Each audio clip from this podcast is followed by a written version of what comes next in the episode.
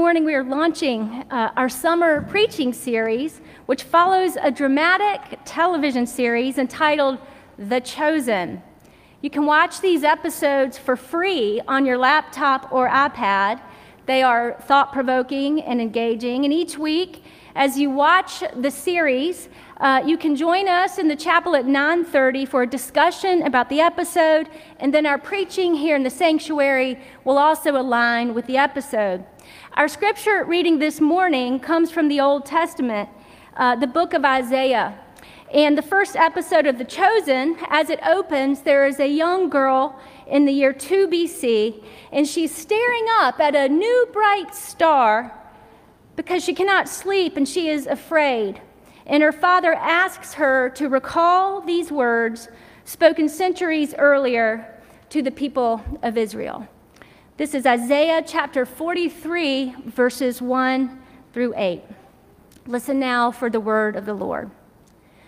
But now, thus says the Lord, He who created you, O Jacob, He who formed you, O Israel, do not fear for I have redeemed you. I have called you by name. You are mine.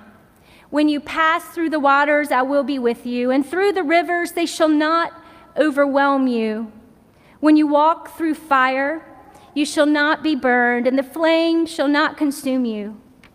For I am the Lord your God, the Holy One of Israel, your Savior.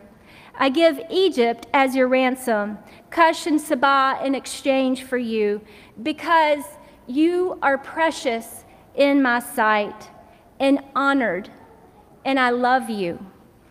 I give people in return for you, nations in exchange for your life. Do not fear, for I am with you. I will bring your offspring from the east, and from the west I will gather you.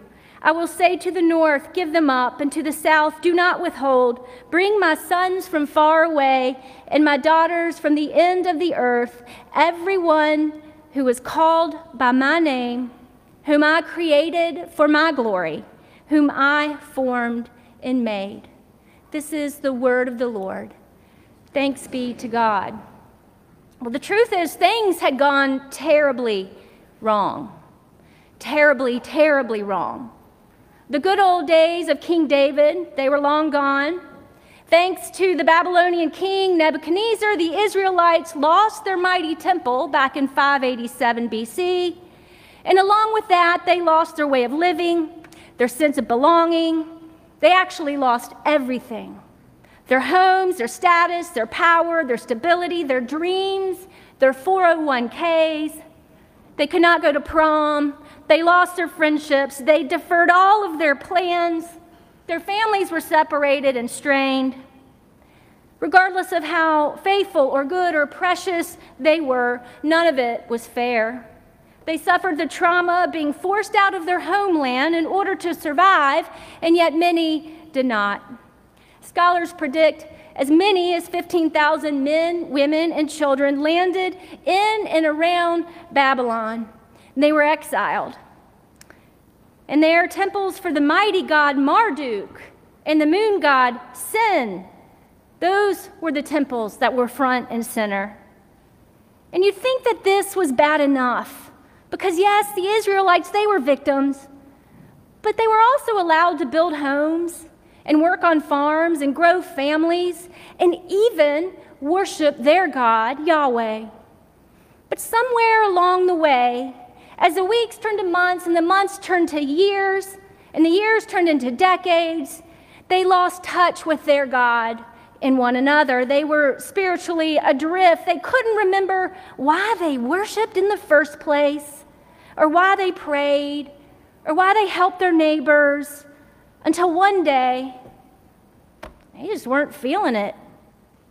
They couldn't remember why God mattered much less their faith community. For all they knew, their God, the God of Israel, the God of the covenant, their mighty God that parted the Red Sea, lost. And so, who can blame them? The harsh reality of their experiences, suffering, tragedy, look at the world around them. All of that threatened to harden their hearts. And so they robbed and they plundered and they hid and they were trapped in holes.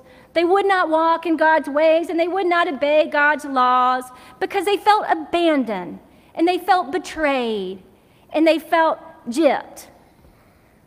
I mean, who can blame them for questioning their identity or doubting their faith or failing to trust anyone or anything but themselves? And if our text this morning reveals the magnitude of our Creator's divine love, well, then it is in direct response to God's divine disappointment and anger in response to this reality. I mean, who can blame them, though? Abandoned? Why not just go across the street and check out those other gods, Marduk or Sin? They were stronger, they were more popular, they were easier to access. Betrayed? Why not justify our current indulgences or indifference or greed or anger or hatred on that mistake or that decision or that tragedy or loss or accident that happened years ago? After all, we did lose. Don't we deserve it? Grieved? Death to a dream or a hope, death to a loved one, death to a future or a plan? Well, who can blame them for waiting weeks or months or even years? Resist the change, preserve the tradition, stop moving, stop trying, stop caring, stop trusting. You see, I don't blame them because what happens to any of us when our backs are against the wall? We fold, turn inward, or we turn out with our arms swinging we overwork, we overeat, we overfunction, we overdrink, we undersleep, we snap, ignore, forget, expect the worst, we shop, we obsess about things that don't really matter. We refuse to forgive, we judge, we divide, we blame, we cry in our closets and shout in our cars. I could go on, but most of all, we fail to recognize that every other person around us is also in exile, barely hanging on, doing the best they can. And all of these experiences, they're real and they're painful and specific to each one of us. But as time goes by, the source of our collective destruction, the erosion of our relational fabric, the weakening of the ties that bind us, is our rejection of God's goodness and sovereign power. These promises we make to each other, to God at the baptismal font, the day we got married and membership, the day we got ordained, they are built on hope, a hope that God's promise is unwavering. And listen to it. Do not fear, I have redeemed you. I have called you by name. When you pass through the waters, I will be with you. Through the rivers, they will not overwhelm you. Through the fire, you won't be burned. I am with you. And why? Why? Why is that true? Why would God make this promise and keep this promise to someone like me and someone like you after all we've done and left undone? Why, after the way we've botched our parenting? Why? When God knows we spend more time watching Bridgerton or Yellowstone than paying attention to just about anything that's going on in the depths of our hearts, why does God care about Meredith and Tracy and Roy and Hannah and Susan and Bobby and Althea? Why won't God let Christy and Grant off the hook?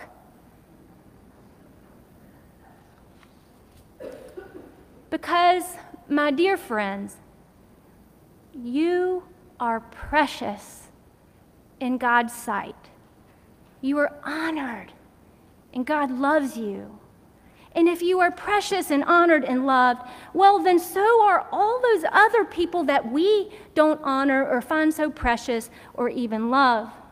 Our hope in this one promise, this promise that we are known and loved, has sustained God's people throughout history. And without this knowledge, without this truth, without this love, we are totally untethered. And we also tend to be a little bit destructive. You see, the God of vanquished Israel was at work on behalf of a tiny, inconsequential, oppressed, exiled, unfaithful group of people. Constantly creating and recreating, forming and reforming. And Isaiah reminds us that we were built for love. We were designed for relationships with one another and with God. And so, what if love? It's a two way street. What if love only flourishes when we are open and receptive and loving in return? What if, as, as Paul Hansen writes, love is not an imposition, but an invitation to reciprocity? And if this is the case, what are we supposed to do with the fact that this God of ours built us for love? What if the entire thing, the whole thing, the source of God's motivation and purpose, the core of who God is and what God does, what if the whole thing is about love? What if the point of your existence is love? If love is the beginning and love is the end, then why is it so hard? Why is worshiping God on the list of things to get done? Why do we fight about laundry and politics and money and religion? Why do we hesitate to share anything our time, our money, our attention? What if suffering is a prelude to healing? What if we need to be broken before we can ever understand what wholeness really means? What if tragedy and hope coexist? And as much as we try to control our lives in order to avoid pain and suffering, love is the end goal anyway. Why is that thing, that situation, that violation, that thing you lost, the old guilt, the old betrayal, the mistake, the old heartbreak, the parent, the teacher, the pandemic, the boss, the accident, the regret, that mistake, the consequence, that whole story. What if that whole thing, why does that whole thing, that story, take precedent over this story? God's story of salvation and God's promise of love and hope in your life right now and in the future. Yes, it happened. Yes, it shaped your life. Yes, you may still be confused and hard hearted and even hurt. Yes, there's probably a scar. You may still be living in exile, but now, the first two words of our passage say, but now. That is only part of your story. It's not who you are. You see, you have been called by name. You are precious. You are honored. You are loved for exactly who God created you to be and who you are being called to be. Let us pray. God of compassion and grace, you call us to this place to remember the promise of forgiveness, the promise of hope, the promise of faithfulness. We hear you whispering from the depths of our hearts. We even catch glimpses between sound bites and flashes of terror on our screens. But honestly, oh God, we are tired of having to look so hard. Sometimes your voice is hard to hear. Like your exiled people, we can be afraid, divided, angry, weary, confused. And so we beckon you to remember also what the prophet Isaiah wrote those promises of a new heaven and a new earth where the old things will be remembered no more. Remember, God, when you said, Be glad, rejoice in what you created. Remember that our cities should be cities of joy and our people shall be called a delight. No more shall the sound of weeping be heard. No more shall there be an infant who lives only a few days or an old person who does not live an entire lifetime. No more shall the blessing of children feel out of reach for some.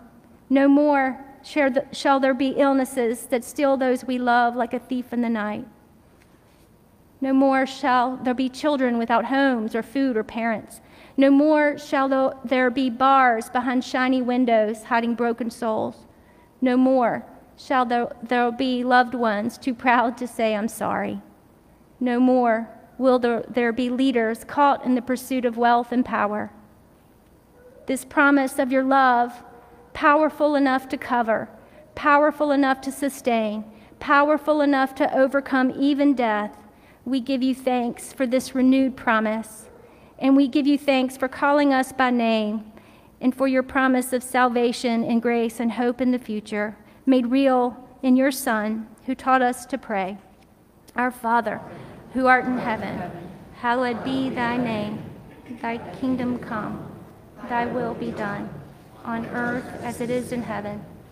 Give us this day our daily bread, and forgive us our debts, as we forgive our debtors. And lead us not into temptation, but deliver us from evil. For thine is the kingdom, and the power, and the glory forever. Amen.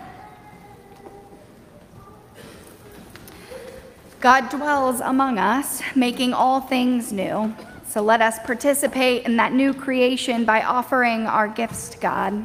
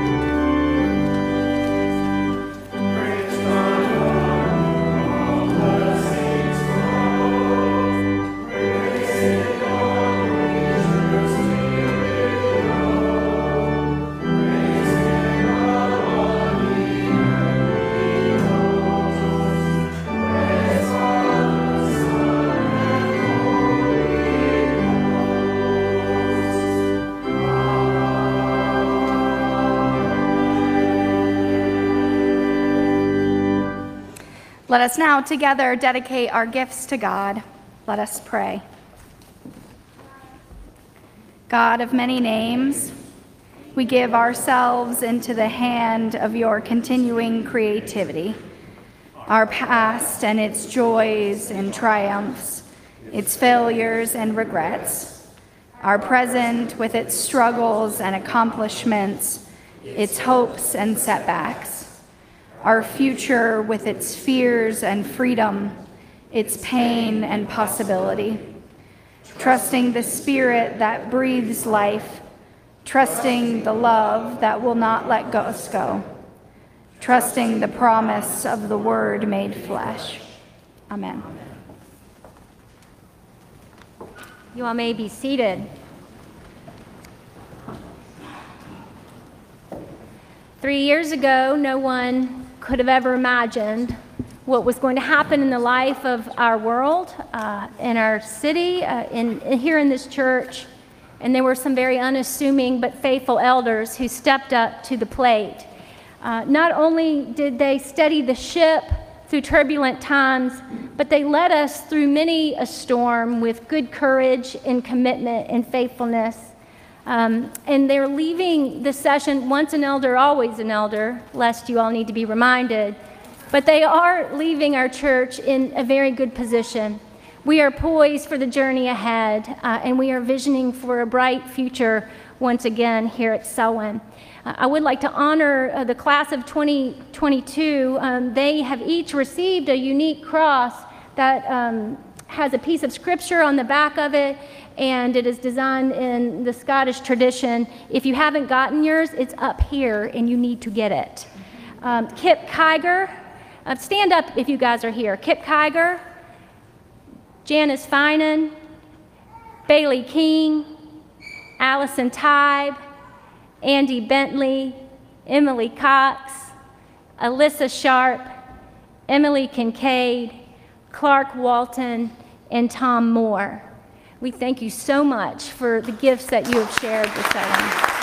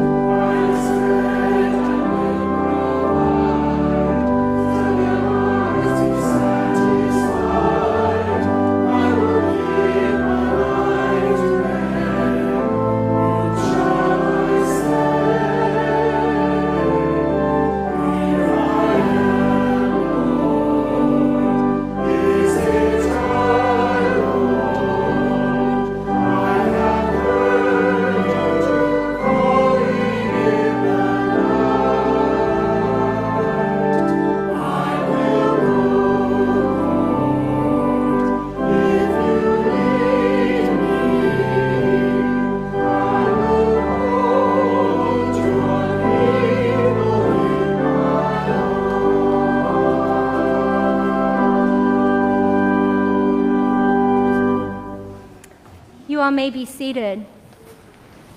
It's now, with great gratitude and joy, that I introduce to you all the incoming class of 2025.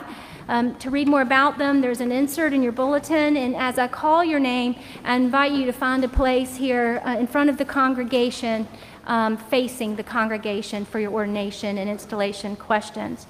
Uh, Roy Koppelman, Susan Lemon, Althea Muldrew, Tracy Northen, Bobby Yerkatat, Grant Armistead, Jody Bolowitz, Libby Guinan, Christy Horn, and Hannah King. God did good work, and we are grateful that you all are here. Christy and Grant and Jody have previously been ordained, so they will be answering these questions for installation. We are all called into the church of Jesus Christ by baptism and marked as Christ's own by the Holy Spirit. It's our common calling to be disciples and servants of the Lord. Within the community of the church, some are called to particular service as teaching and ruling elders, recognizing the importance of each office the church ordains in order to assure fulfillment of the primary responsibilities of preaching the word, administering the sacraments, ordering and governing the church, and providing the ministries of care and compassion in the world. There are a variety of gifts, but it is the same Spirit who gives them there are different, there are different ways, ways of serving God, God but it is the same Lord who is served. God works through each person in a unique way, but it is God's purpose that it is accomplished. To each is given a gift of the Spirit to be used for the common good. Together we are the body of Christ and individually members of it. Okay, good elders, we're going to be like the voice of God coming in through your ears from back here, okay? Do you trust in Jesus Christ, your Savior? Acknowledge Him Lord of all and head of the church, and through Him believe in one God, Father, Son, and Holy Spirit. Do you? Do you accept the scriptures of the Old and New Testament to be, by the Holy Spirit, the unique and authoritative witness to Jesus Christ in the Church Universal and God's Word to you. To you.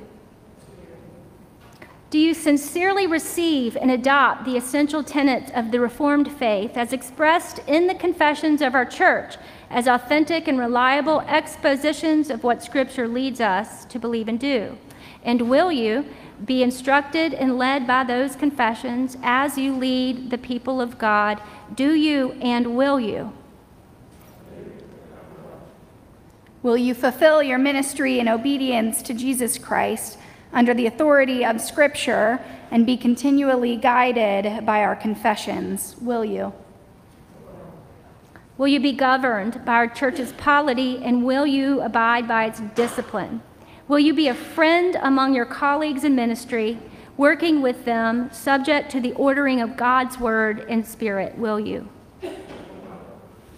Will you in your own life seek to follow the Lord Jesus Christ, love your neighbors, and work for the reconciliation of the world? Will you?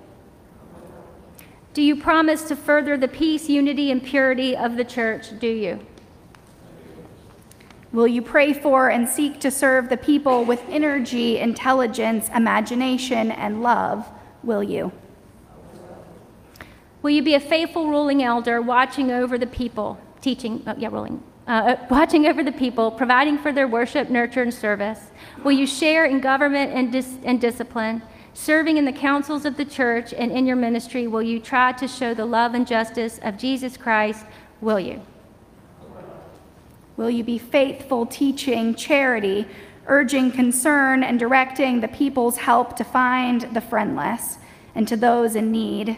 And in your ministry, will you try to show the love and justice of Jesus Christ? Will you? The laying on of hands is an ancient tradition, a form of prayer that has been passed down from generation to generation.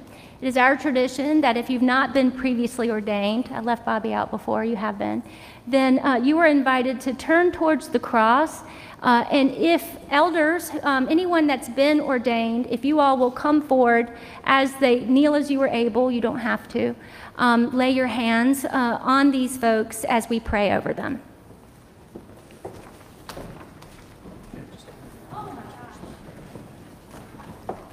I forgot, I'm sorry, I forgot the congregational questions of ordination, which are kind of a big deal. I'm sorry. All right, y'all ready? Yeah, let's do that. Do we, members of the church, accept these men and women as elders, chosen by God through the voice of this congregation to lead us in the way of Jesus Christ? We do. Do we agree to encourage them to respect their decisions and to follow as they guide us, serving Jesus Christ, who alone is head of the church? And now we can pray.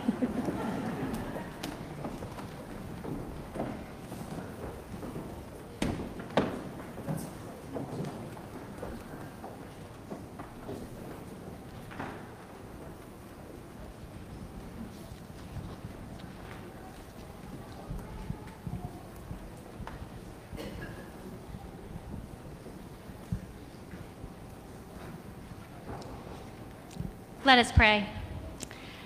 Everlasting God of all beginnings and God of all endings, who in your infinite wisdom and grace established the church to proclaim the coming of the reign of Christ to a violent and troubled world.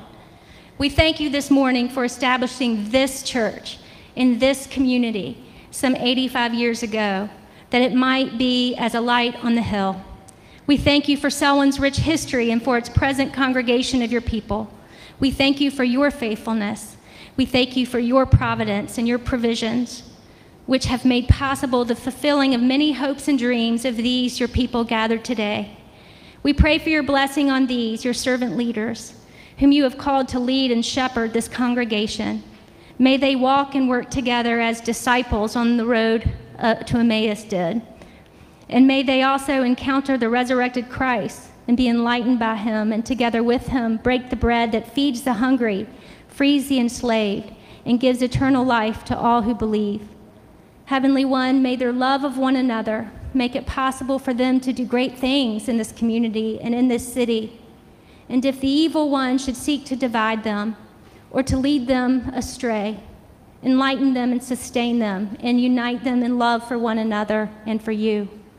We ask that you would make us great, not make us great in numbers, but rather great in passion not great in the eyes of humanity, but great in ministry to the world, never satisfied with mediocrity, but always striving for the excellence which is worthy of your blessing. Grant that future generations will look back and thank you for these loving elders and this loving congregation which showed love to a loveless world. We pray this in the name of Jesus, the head and Lord of the church, and all God's people said, Amen. By the authority of the Presbytery of Charlotte, I now declare that you all are installed as elders of Selwyn Avenue Presbyterian Church. Serve well. And now, to all of you, as they hug and shake hands, go ahead and do that.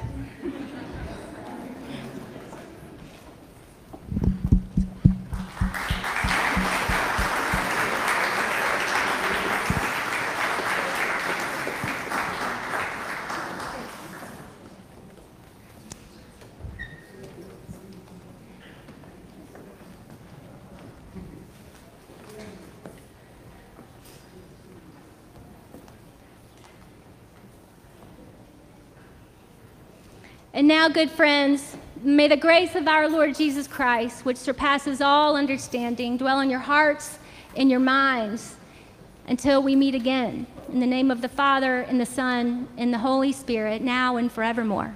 Amen.